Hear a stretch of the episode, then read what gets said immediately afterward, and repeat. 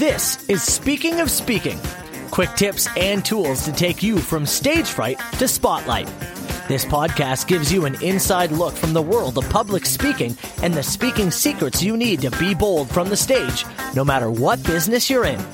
The host of Speaking, Carl Richards. Thank you, Matt. Yes, it's another edition of the Speaking of Speaking podcast. One of the things I've had the opportunity to do recently is be a part of a fantastic compilation called Voices. And over the next few episodes, we're going to be talking to some of my co-authors who were featured in that book, including Karim Zafra-Vera, who is joining us today.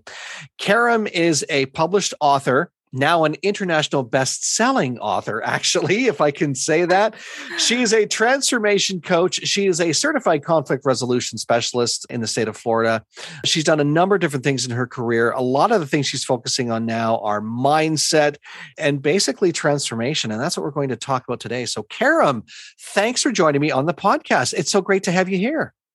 Thank you, Carl. This is awesome. I love and I'm privileged. I'm honored to be here with you and to be able to speak with your guests, all your listeners. I also forgot to mention that you are a fellow podcaster. I am. You have the Ignite Your Purpose podcast. So I think Ignite Your Purpose should be maybe the focus of what we're going to talk about today. I love it. Yes, it can be. Absolutely.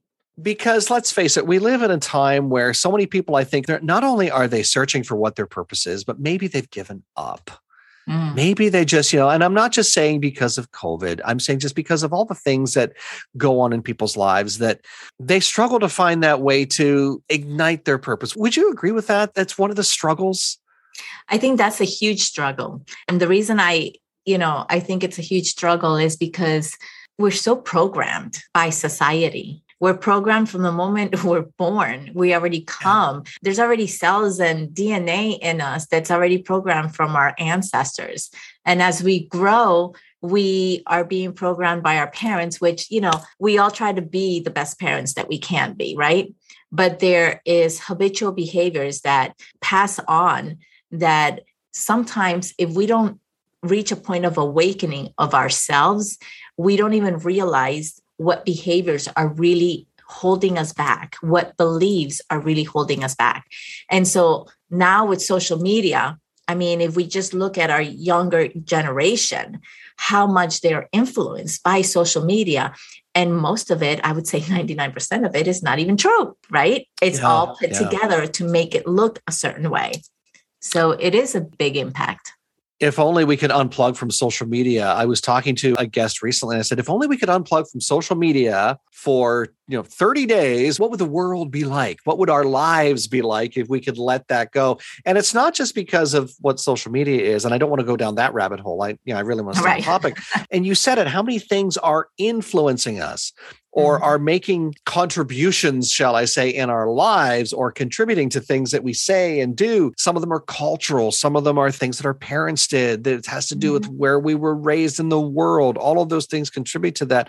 How many of those things are holding us back that are, again, impeding us from igniting what our true purpose is, not our surface who we are? Because I think that, and again, correct me if I'm wrong, because this is your work, but we live in a surface world, right? We're just in the surface.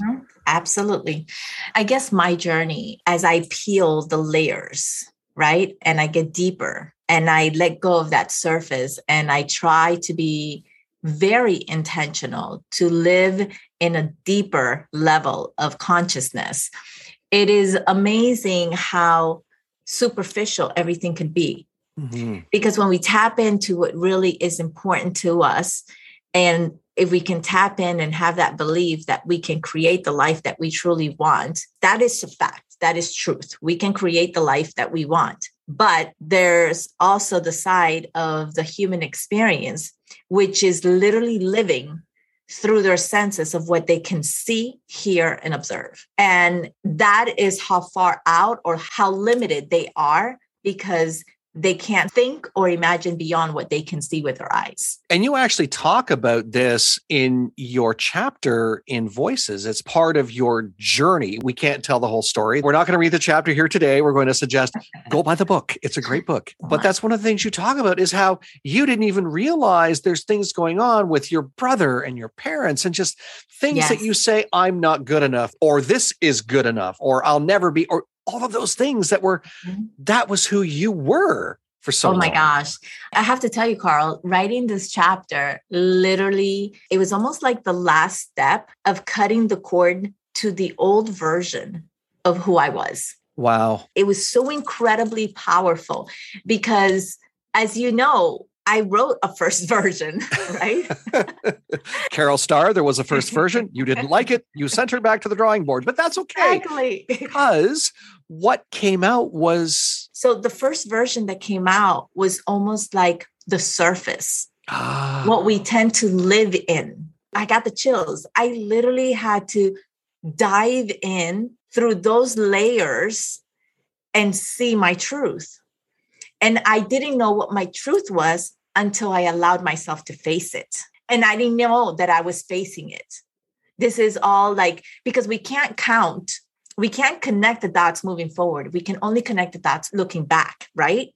And now when I finished my chapter, I was like, wow, like I literally have chills right now because I can relive that moment of when I finished that chapter that I was like, oh my God.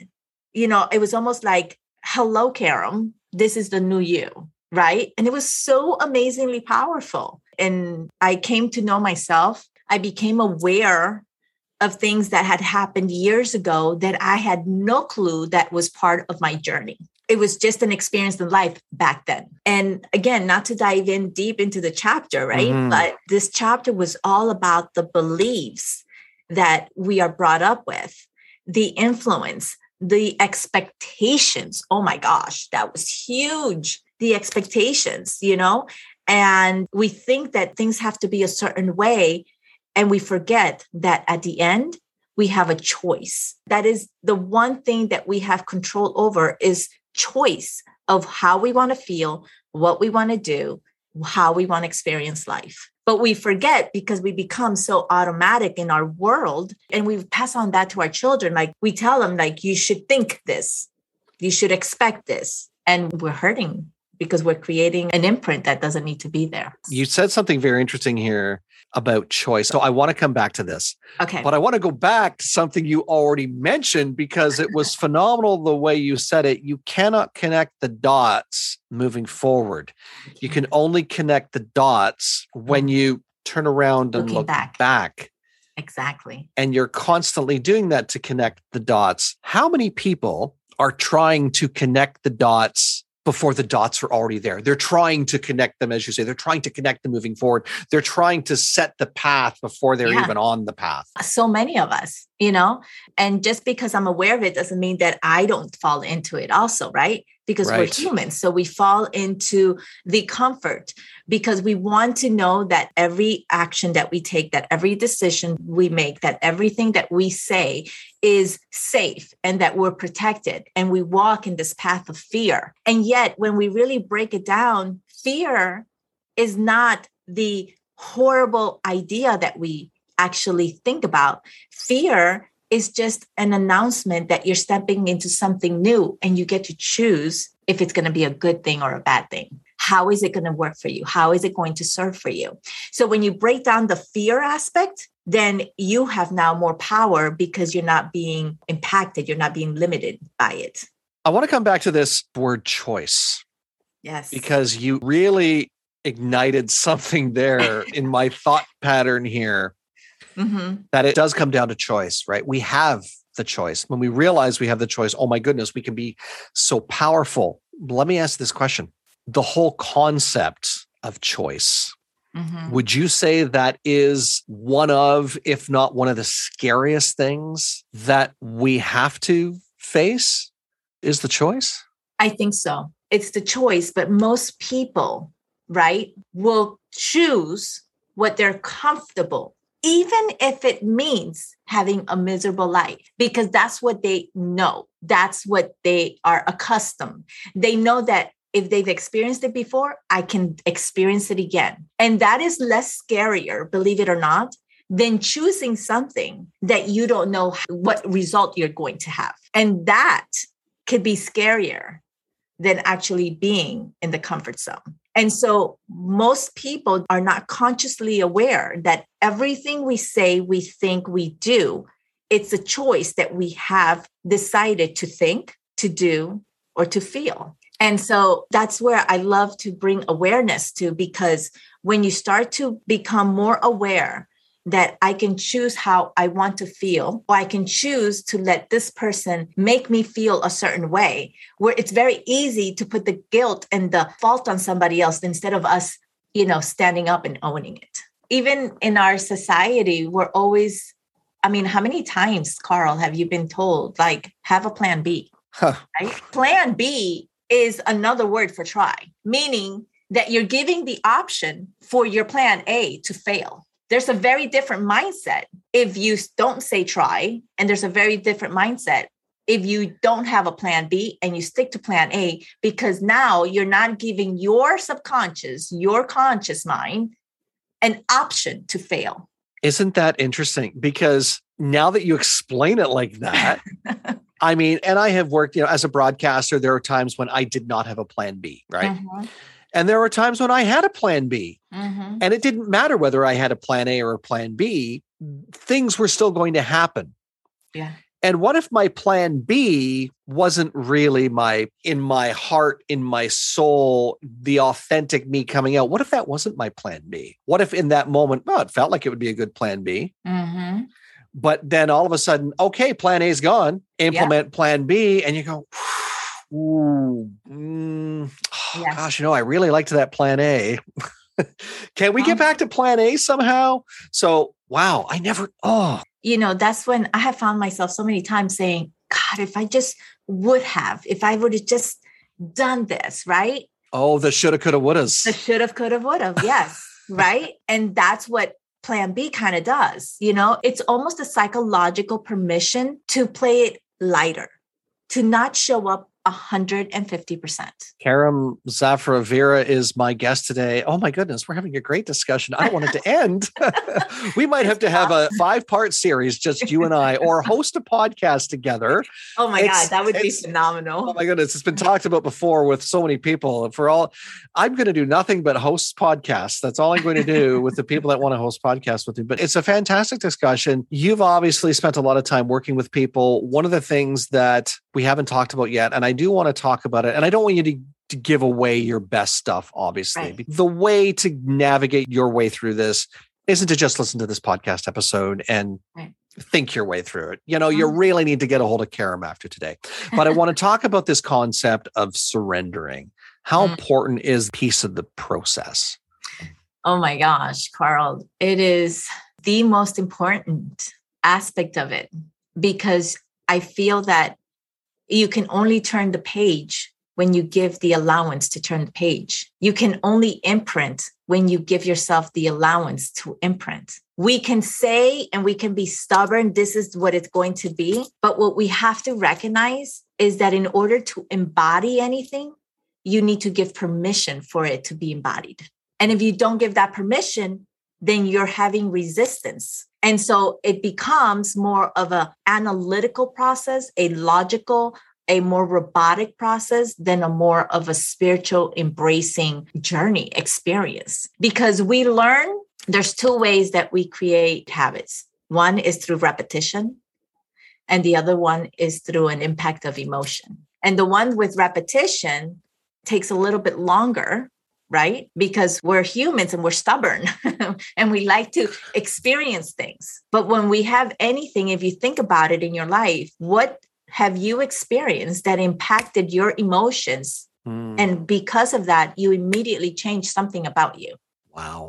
Let me ask you this question, because this is a great conversation. We've been told it takes so many days to change habits and things like that. And I think that habits are as challenging as habits are to change. It's doable, right? You decide you're going to quit smoking. It's a nasty habit, right? You quit smoking, you're going to have better health and all those things, potentially, right? Right. So let me ask you this question. As simplistic, if I can use that expression, as it is to change our habits, even if they take some time, how simple or how complex is it to alter how we've been influenced? So I can give you two answers, right? The answer that is super simple, yet not easy to do, right? And people don't even recognize it, right? Is to make a decision. Most people think they make decisions, but here's how you define a decision. Is it because this is what you want? And have you acknowledged that this is what you want to do in your life or be or have, right? And are you willing to do what it takes to go and get there? And if your answer is yes, that means that you have not put any other reason around it that will give you the permission to commit to the yes. And then there's the convenient yes decision, which is yes, but I got to see if I can afford it. I have to see if it fits my this. You come up with all of these reasons and excuses, and then you realize that you have made a decision. Because I believe that once we make a decision, then we turn on the engine for what we need in order to proceed to move forward. But when we don't make a decision in our core, then we are being influenced by all the paradigms, excuses, and influences around us. And therefore, our decision is not to make the decision. Exactly. Our decision is to linger. We think we're making a decision. Exactly. But we're deciding to linger. We're deciding to stay in the same place, even though we're saying we want something different. We're saying we want something transformational. We're saying, yes, I'll surrender. But if it's going to cost this much money, or it's going to take this many hours, or I'm going to have to do this. I have to think about it. Yeah. And of course, we all have monkey brains, right? And they're all primitive monkey brains. And you know what is incredibly powerful to be aware of, Carl, is that if we don't make decisions, then what are we communicating to the universe? Can the universe understand us if we haven't made a decision? Is no the answer? It's like, if you don't know what you want, how do you expect the universe or anybody around you to know what you want?